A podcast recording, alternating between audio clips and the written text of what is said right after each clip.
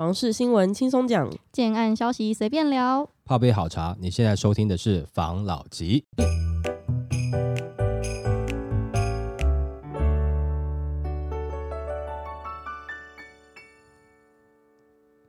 关心你的房事幸福，我是房老吉。我是大院子，我是茶汤会。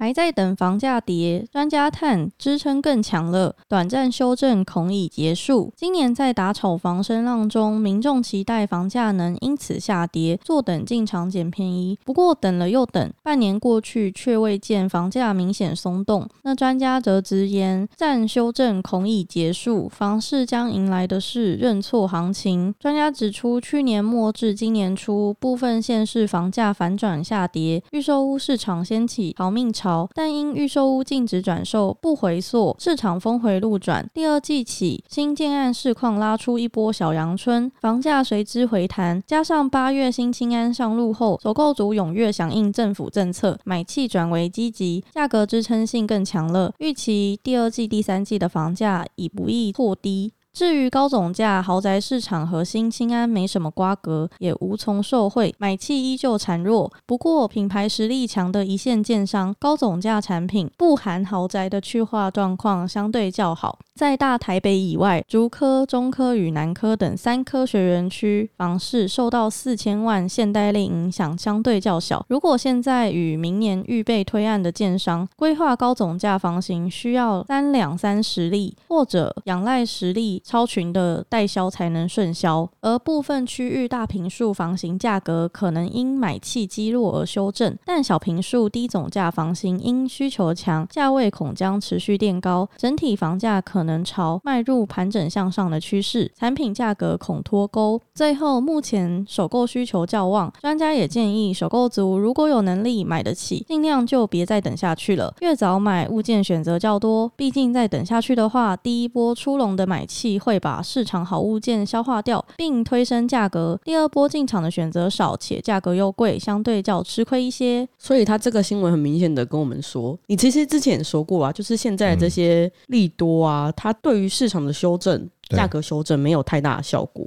对，其实跟这位专家的看法没有常常一致啦，但这一次真的是有一点点像啦，就是也不是说要带风向，要去炒房，或是希望大家赶快进场，就是说，假设啦，真的你是有首购自住需求的话啦，那其实现在这个时间进场哦，不算太差啦。你真的说你要再等到远一点点哦，再远一点点，其实大家有时候抓不准啦。没错，谁会想到在这一次下半年景气下滑的状况产生以后，居然是政府在帮忙补血，而且这些补血的政策呢，得到了多数还买不起房、要求居住正义的人呢的一致好评。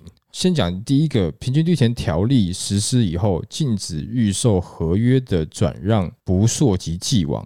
嗯，那你不就跟大家讲说，那你现在进去还可以溯及既往吗？一方面，我的选民们讲说，你要投我，我要让他们以后不可以炒房，哎，就是说用合约转让嘛。但以后不可以啊，以前可以。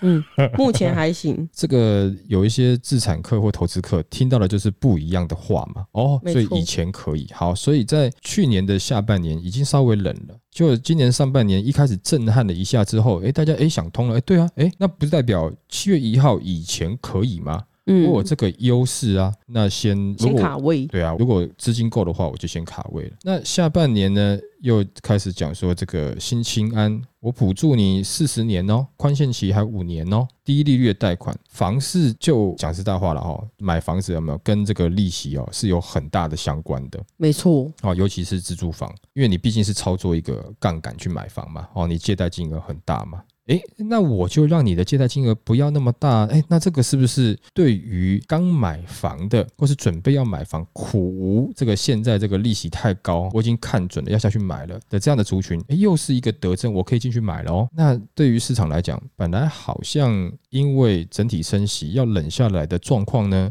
又补了些，对吧？一直回血。接下来的。囤房二点零啊，感觉上我觉得哇，这样子又让大家对我的这个政策有个得证，我让很多人的房子释出出来。嗯，殊不知呢，我的计价方式呢是以公告计，它并不是实价计。嗯，再来这样子的状况，是不是很有可能让这个税的这个成本转嫁到租金上面去。没错，如果我拿出来出租的话，感觉这几个大补完。好像都补了，但什么都没补。呃，不能讲说什么都没补，应该讲说什么都补了。在房市下修的状况下，他什么东西都补给你了。你缺什么，我补给你。而且我补给你呢，我还会让这个想要买房还没有买房的这些人呢，十分认同我，十分站在我这边替我喊话。哎，我们有在做居住正义的事情。嗯，这样子的状况的确啦，这个真的不是带风向。我当然知道，有可能有一些政治狂热的会来这边暴骂或是干嘛的，还是我讲完以后就不会有，我不知道。但是如果这个是已经现在的状况，也许你要到选票投票那一天，你可以去改变，但在那之前你不知道，而且再来是选票投完以后能不能改变，你也不知道。嗯，那假设你真的有自住需求，这是专家讲的，这个是良心的建议啦。没错，前提就是你真的一直在等时机要买房的人，你已经原本有这个需求了。好像你如果说原本没有这个需求的，你不要因为我现在讲这些东西，你就觉得好，那我要赶快去买房了。或者说你的自备款还没有准备好的，或者是说你对于自己的财务评估还没有做好的人，你千万不要傻傻就冲去哦，这个有可能会让你最后变成断头。嗯，但是如果说你真的已经考虑很久的。一直在想说，我要等一个最佳时机的。你如果说等到二零二七那一天，真的如这个习大大讲的，他打过来的话，你等得到那一天，当然我也是觉得也蛮厉害的啦。啊，你希望那个时候房价下跌的话，那也是蛮厉害的。但是如果我们都可以看到这么远的时间点的话，那还有谁会做错事啊？你现在能够掌握的，大概就这半年到明年。上半年的你大概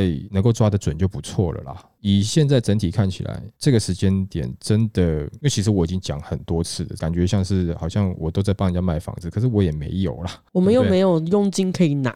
对啊，啊，只是说，如果你有这样子自住的需求，你能够买到一个你自己就是心满意足的房子啊，嗯，那现在可能会是整体的上升波段里面一个下修的一个比较好的时间点，嗯，但这一次的下修时间点跟之前几次都不一样，不像之前的几次下修的金额有比较明显一点点，嗯，但目前还没有。我们之前有讲过嘛，就是说下半年量就是不够了，嗯，那如果说价格有稍微微调松动的话，案子就会动，嗯，现在呢，让人家感觉好像价格不用特别松动，哎，清安在帮你补一枪，哎，嗯，所以量还是不够啦，就是说不会像之前一样这种爆量一下瞬间秒杀，那这个时间点到底会不会是你适合进场的时间呢？这个就给大家思考一下了。但是对于真的在刚好在买房的人，新清安的确会是你一个还可以的选择。专家的建议，大家听听看吧，哦，自己思考看看吧。OK，来下一则，通膨让货币越来越不值钱，这类人竟成最大的赢家。在如今的生活中，随着这个房地产市场的不断发展，房价也逐渐的提升，人们对于房子也越来越看重了。很多买房者为了可以买得起房子，都选择贷款来买房。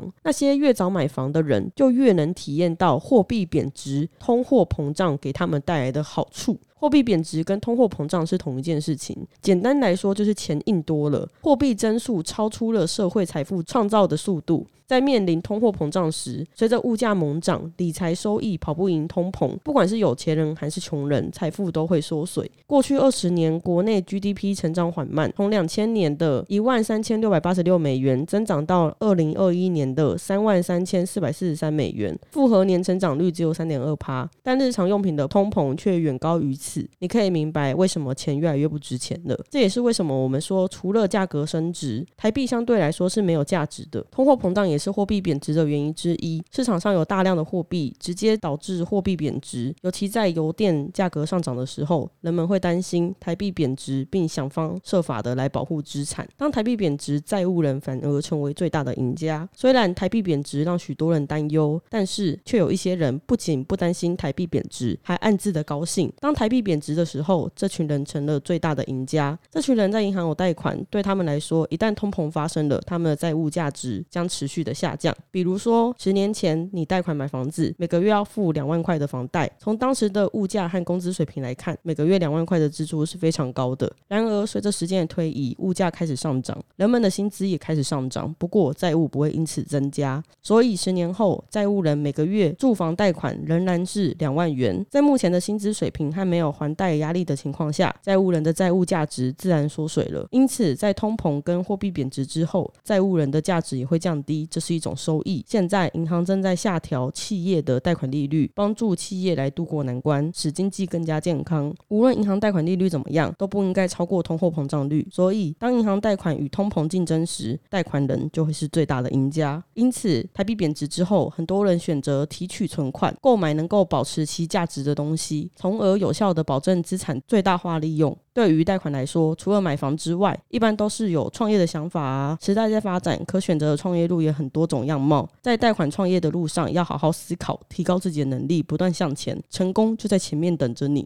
房地产的营造成本现在在逐渐上涨之中，通膨往往是从劳动力的价格开始上涨而开始的。通常只有当失业率下降。劳动力出现短缺，通膨才会上升。但是疫情改变了这种情形，美联储货币大放水的结果导致通货膨胀，加上气候变动下的碳中和趋势，使得主要的营建材料成本大增。如果这类成本上涨不能在房价上有所反映，将会造成业者利润的缩减，甚至造成损失。而且这种损失也通常会大于因为资产价格上涨带来的财富升值。慎选房地产才能保值增值。首先要注意，二零零三年以前依照旧法规新建的房地产，大多抗震耐震的能力都不足，并不是好的保值增值产品。其次，近年推出的建案楼板都有减噪的隔音垫设置，再加上无障碍的社区环境、智能化的设备，这些都是未来建筑的趋势。因此，买房子更有必要慎选。只有慎选房地产，才能保值增值。他这一个新闻就是在鼓舞大家买房子。嗯，这个听起来像是股市老师讲的话。嗯，的确啦，我的长辈啊，他们在讲说，哦，他们以前的房贷一个月要六千块，很贵。对了，他们那个时候收入比来讲六千块是挺高的啦。嗯，但是我后来长大以后，我可能出去租房子，租金就六千了啊，没有错。你在这个币值贬值的时候，你如果你是负债人，那你当然很爽啊。我原本欠的，譬如说一两千万的债，嗯，但是因为币值贬值之后，哎，我的债务压力没有那么大了，的确是。但是要不要选择去付这个债，我觉得这个你还是要仔细的评估啦。当然，我们会讲。说，如果你真的是有要买房需求，你都评估好了，你去买房，在这个时间点来看，对你来讲应该是利大于弊啦。但是前提是你都准备好了，你都评估好了。嗯，但是他的这个说法感觉好像就是你现在赶快就去借钱哦，不然你未来一辈子很惨哦，对不对？这种感觉，我觉得这样子听起来就会让人家觉得好像不太对。你好像在鼓吹就是负债这件事情，我们其实都有可能会负债，你也评估好了，然后为了你的理想目标而去负债，那当然是好事。但如果是因为专家的一句话去负债，我觉得没有必要。你要想清楚。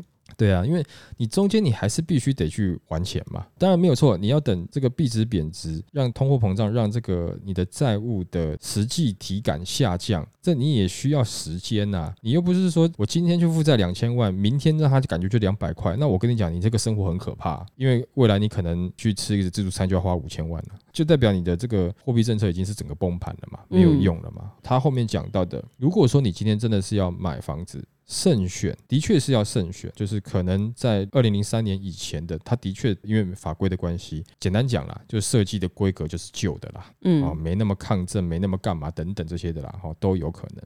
那但是如果说你是在这之后的话，的确，尤其近年来有更多的一些法规规定，你的建筑物必须要达到一定程度的优化。但这些优化也反映在什么呢？也反映在你的公设比上面嘛。嗯，哦，所以有的时候你在买的时候，你的选择你会去考虑嘛，因为公设比你希望能够多一点点空间呐。哦，那所以多一点的空间是不是能够保值呢？也许也可以。所以他讲这东西也不能说完全绝对，因为同样的一个价钱，我在买新建案跟我买旧建案，它实际的平数就不一样。只要没有发生什么重大的这种自然灾害，比如说大型地震，让这个旧房子倒塌的话，其实他们的价值我觉得不会差异到太大了。哦，因为毕竟有平数的差异啦。哦，但我讲说是差不多地点来看。但你如果你考量到自住的安全性来讲，当然我觉得新的建筑物的确是比较好啦。那但是他讲的这个角度又感觉像是，所以你要赶快去投资啊，要去自产买一间呐，啊，你要赶快去负债呀，然后你要选择二零零三年以后的啊，比较保值等等这些，又太偏向于投资。房地产来去做资产或是社会阶级的提升的这种感觉，然后会有种恐慌感，不知道为什么，就听起来让人家觉得又会又觉得不舒服了啦。嗯，啊，如果今天真的是自住的话，我认为的确你的负债是会随着时间或是通货膨胀、币值贬值等等这些因素呢，你的压力变小。嗯，啊，是有可能的。那但是你有没有必要因为币值贬值跟通货膨胀而去负债的话，我认为呃没有必要。先做好自己所有的评估。但如果说你都评估完了，买房子的这个负债，我觉得只要是你评估完了以后，它会算是一个比较甜蜜的负荷啦，比较甜蜜啊，不会是完全甜的哦，比较甜蜜。哦，那就跟大家分享一下。OK，来下一则。新青安榨干最后购买力，专家揭房市爆热的原因。新青安上路之后，房市的买气明显的有冲高。有网友 po 文表示，现在房价明显不是多数的受薪阶级可以负担的金额。新青安提供四十年房贷，五年的宽限期，等于在榨干最后的购买力，在网络上引发热烈的讨论。据此，专家表示，新青安八月一号正式上路了，买气有明显的复苏，显示第一波进场的首购族已经等待很久了，否则不会在考虑其极短的情况下就冲进场。专家也说，这也说明着原本大家有购买的实力，只是之前不想买、不愿意买，或者是为了某些原因而等待着。这波购物热潮并不是应挤出来的，而是沉闷等待太久遇到补助而爆发的。那专家分析，台湾人买房不像是欧美大多靠自己买房，很多人买房还是靠家庭实力来买。所谓的家庭实力，就是指家族中的长辈、父母。亲人资助头期款来买房，这些人的购买力才是关键。也因此，只要经济和民间财富持续的增长，就能提升一般消费和房市的购买力。更何况，台湾的房市补贴政策跟其他欧美国家相比，简直是小巫见大巫。只有利率补贴谈不上最强的方案，称不上榨干最后的购买力。那不动产价值服务平台研究的专家认为，新青安优惠贷款贷款额度从原本最高的八百万拉高到一千万，房贷年限从原来最多三十年拉长到四十年，而且寄出五年的宽限期，明显提升了首购族的购物能量，也导致近期鬼月的淡季，但房市转移量却出现淡季不淡的情况。不过，世界主要国家普遍因为升息和 QE 结束，房市开始出现回档。目前，台湾借由政府的补贴、拉长房贷年限的房贷专案来提高首购族的购买力，来维持房市稳定，恐怕是饮鸩止渴。他表示，利用新青安房贷买房的人不乏地下室课程，透过宽限期和房贷年限来增加购物能力和购物总价。未来台湾如果利率攀升，或是国际的景气发生了变化，房市一旦反转向下，引起的问题恐怕会更多。他这个议题啊，我就回推到我们前几集有聊到的，对。那一位就是用一种正向的能量来鼓励大家去跟银行借钱，对，来买房子，通膨嘛，所以你的负债会变少嘛的那个言论，的确啦，通膨会让负债变少，可是你就真的不要遇到灰犀牛。对，就一旦出现了，你就真的是很差塞。之前也聊过啊，科学园区骑脚踏车失业率暴增什么的，对，大家没有薪水，那这个时候你硬借来的钱又该怎么办？嗯，就会是一个很大的问题。嗯，我们一直在讲说，如果你要买房，你自己都评估好了，你未来的工作啦或收入啊都评估好了，你再进场嘛，对不对？我们一直在讲这个是前提嘛，你不要因为觉得好像哎现在贷这个贷款感觉对你有利，负债呢将来这个因为通货膨胀或者是说币值下降。你是获利的一方，你就以这种纯投资的心态、纯炒作的心态跑进去，你这个有可能会吃亏的啦，因为没有所有的花是百日红的啦。我跟你讲这个新闻呢，嗯。我在看的时候，我就刚好额外看到另外一篇新闻，对我也想跟你分享一下。嗯，这是二零一六的新闻，嗯，它是二零一六房地合一税上路，被视为将房市交易量打趴的最后一根稻草。即使央行宣布了第二次降息，提高青年购物贷款到八百万元，都被外界视为无助于房市。嗯，但是网友在平台上发文指出，目前房价已经涨到涨无可涨，交易停滞，利息低到降无可降。同时认为政府日前提出的应急政策不是要救市。现在进场的小市民一定会被套的替死鬼。那另外一个网友认为，最差的买房时间是在二零一四的 Q 三到二零一五的 Q 一之间，因为那时候房市反转不明显，许多人还是在追高。现在时机反而比那时还要好。那网友也表示，最好的时机也有人当冤大头，捡到现在时机比那时还要好就好。你看这个二零一六新闻，嗯，跟现在此时此刻的这一篇新闻，嗯，这个相似程度会不会是有点太高？可是二零一六之后没多久开始反转啊。对啊，它是最低点啊。嗯，那它里面刚刚有一个人讲说，那个二零一四、二零一五那个时候进场的是比较衰的。嗯，的确是啦，因为你二零一六哈，你可以看到那个时候的价格是有一些松动的。嗯，或者说优付方案啊等等，让你是有办法进场，但是后面慢慢往上拉了。嗯，但是你刚刚的第一则新闻呢，就是说他这样子去榨干这个最后的购买力，是不是呢？我觉得是啦，因为现在的状况就是基本上你只要是升息，然后 Q 一结束，现在全球的状况呢，就是房价开始回档，稍微下降了啦。那但是有一个国家，至少我们知道的就是很知名的日本，它目前它现在是采取反向策略嘛。日本有一种通缩的状况，就是无欲的状况，有没有？已经很多年了嘛。人家说什么失落了三十年嘛，对不对？他反而因为这一次呢，他还继续自己 Q E，哎，就让他自己国内的经济稍微起来了。但那是日本啊，你感觉清安是一样的模式哎，我们感觉像日本一样，我们在降息，嗯，这样子是不是希望是说我们的经济在未来能够做软着陆呢？嗯，这感觉很奇怪。我们当时在讲，就是说你下半年的状况，照理来讲量不好，应该来讲价格下修没有错。我们知道这个供料有涨的成分在，但现在这个清安是不是有补助到？有啊，有补助到啊。那房市就不至于大崩盘嘛？可能也是因为看到中国大陆这样子的一个状况，可能有点吓到吧，觉得不能。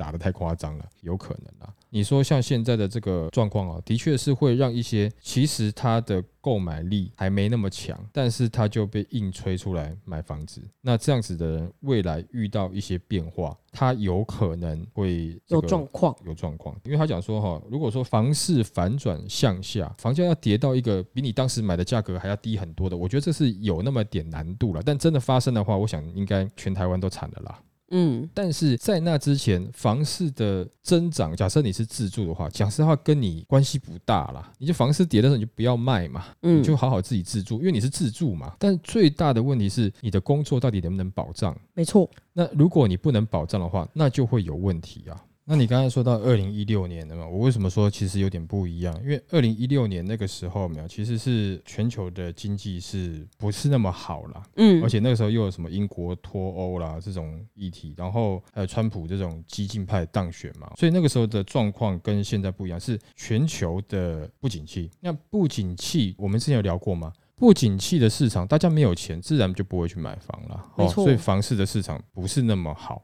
所以那个时候，你即使是给出低利率的话，大概也没有多少人愿意进去啦。所以这个是现在这个时间点跟那个时候的差别。可是现在的状况是，你说全球的经济不景气，但美国的通膨都在上去，但是失业率的上升并不够。然后美国对于通膨打下来的这种自信心很高了，但目前打的状况还没有达到理想值嘛？哈，所以说现在跟那个时候状况是有那么一点点不一样。之前我们有聊过，说在经济景气稍微好的时候，调升房贷利率会抑制购物的量。那购物的量被抑制的话，就有可能可以影响到房价嘛？那其实现在在其他啦，多数的国家都是这样的状况。但刚刚讲日本，基本上它是调降利率嘛，刺激国内嘛。台湾现在的清安就好像跟日本一样，变相的调降利率。所以你这样子的话，你要看到。市场乏力，然后导致慢慢的这个房价开始下修的力道是不是就变弱了？嗯，哦，所以有可能会有这样的状况啦。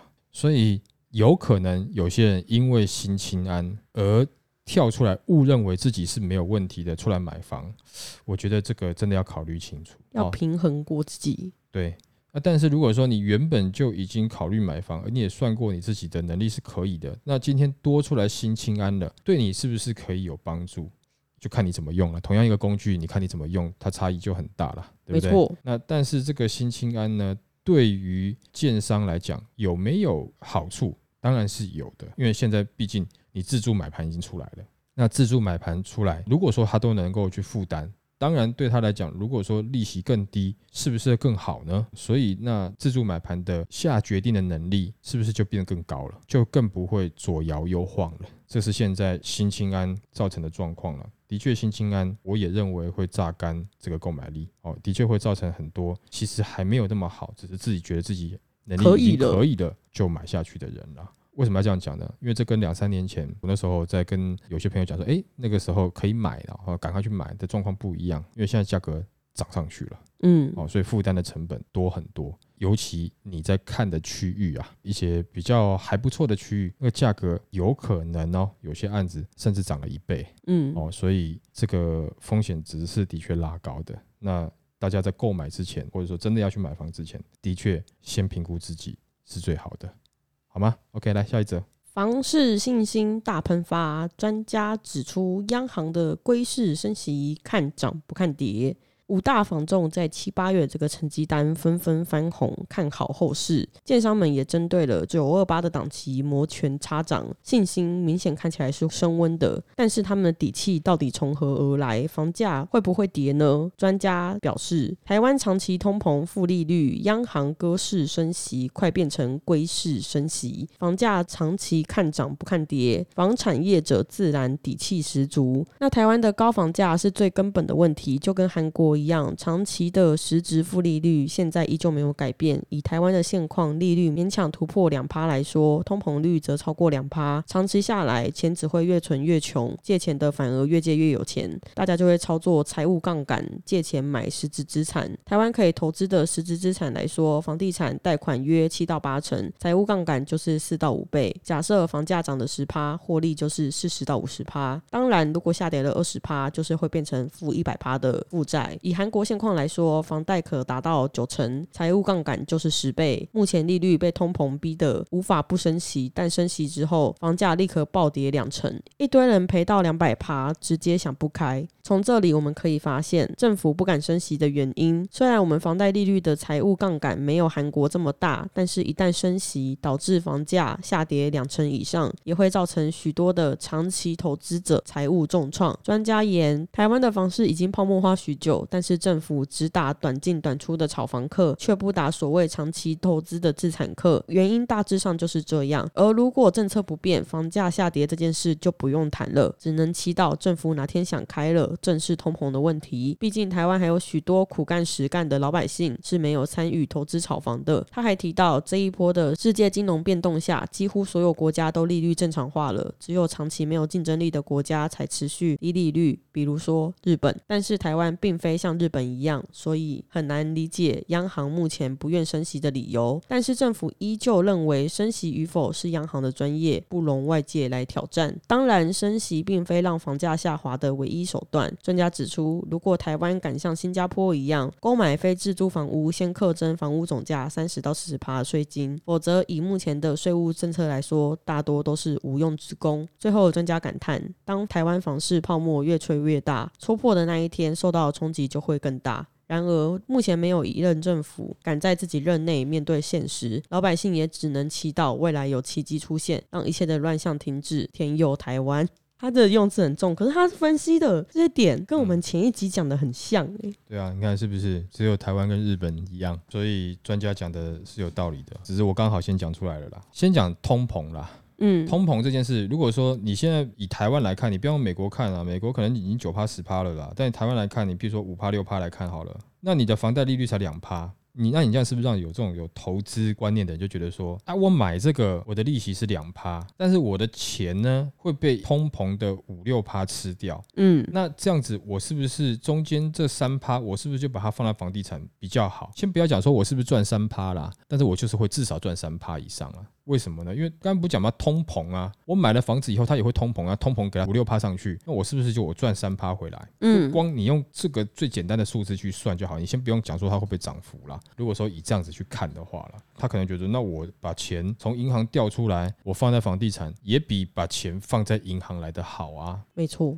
所以会有人不管怎么样看起来都觉得我好像应该要去买房。那你说你升息，那你升也就升两趴嘛？很多人现在在说两趴，的确两趴以现在房价来看哦，总额是很高了啦。但是你单纯以趴数来看，它还追不上通膨嘛？那就变成是什么？那就是有钱的人，他觉得房价他是能够负担的人，他就可以玩这个游戏嘛。嗯，那我们觉得房价高的人，我们就玩不到这个游戏的嘛？那不就有钱的更有钱？因为他感觉在玩一个稳赚不赔的游戏啊。没错，因为他有资本来玩。对啊，那因为我们刚刚讲嘛，然后就两趴没有什么伤害，但房价变很高，房价变很高是我们这种人在讲的啊。嗯，我们没办法进去啊，我玩不到啊。但是对于有钱人来讲，哦，那涨了，反正我放进去就买嘛。以跟通膨来算，我怎么样也先赚三趴回来嘛。没错，我们就是那个苦干实干的老百姓。对不对？所以这个就变成是越有钱的人越能玩这个游戏。没错，然后那我们一般老百姓就只能讲说，两趴已经很高了呢，房价这么高，我要缴死了。以前那个年代后才缴多少钱？以前我知道利息很高啊，但是才缴多少钱？对，房价也才多少钱？对我们只能抱怨啊。那有钱人已经玩下去了啦。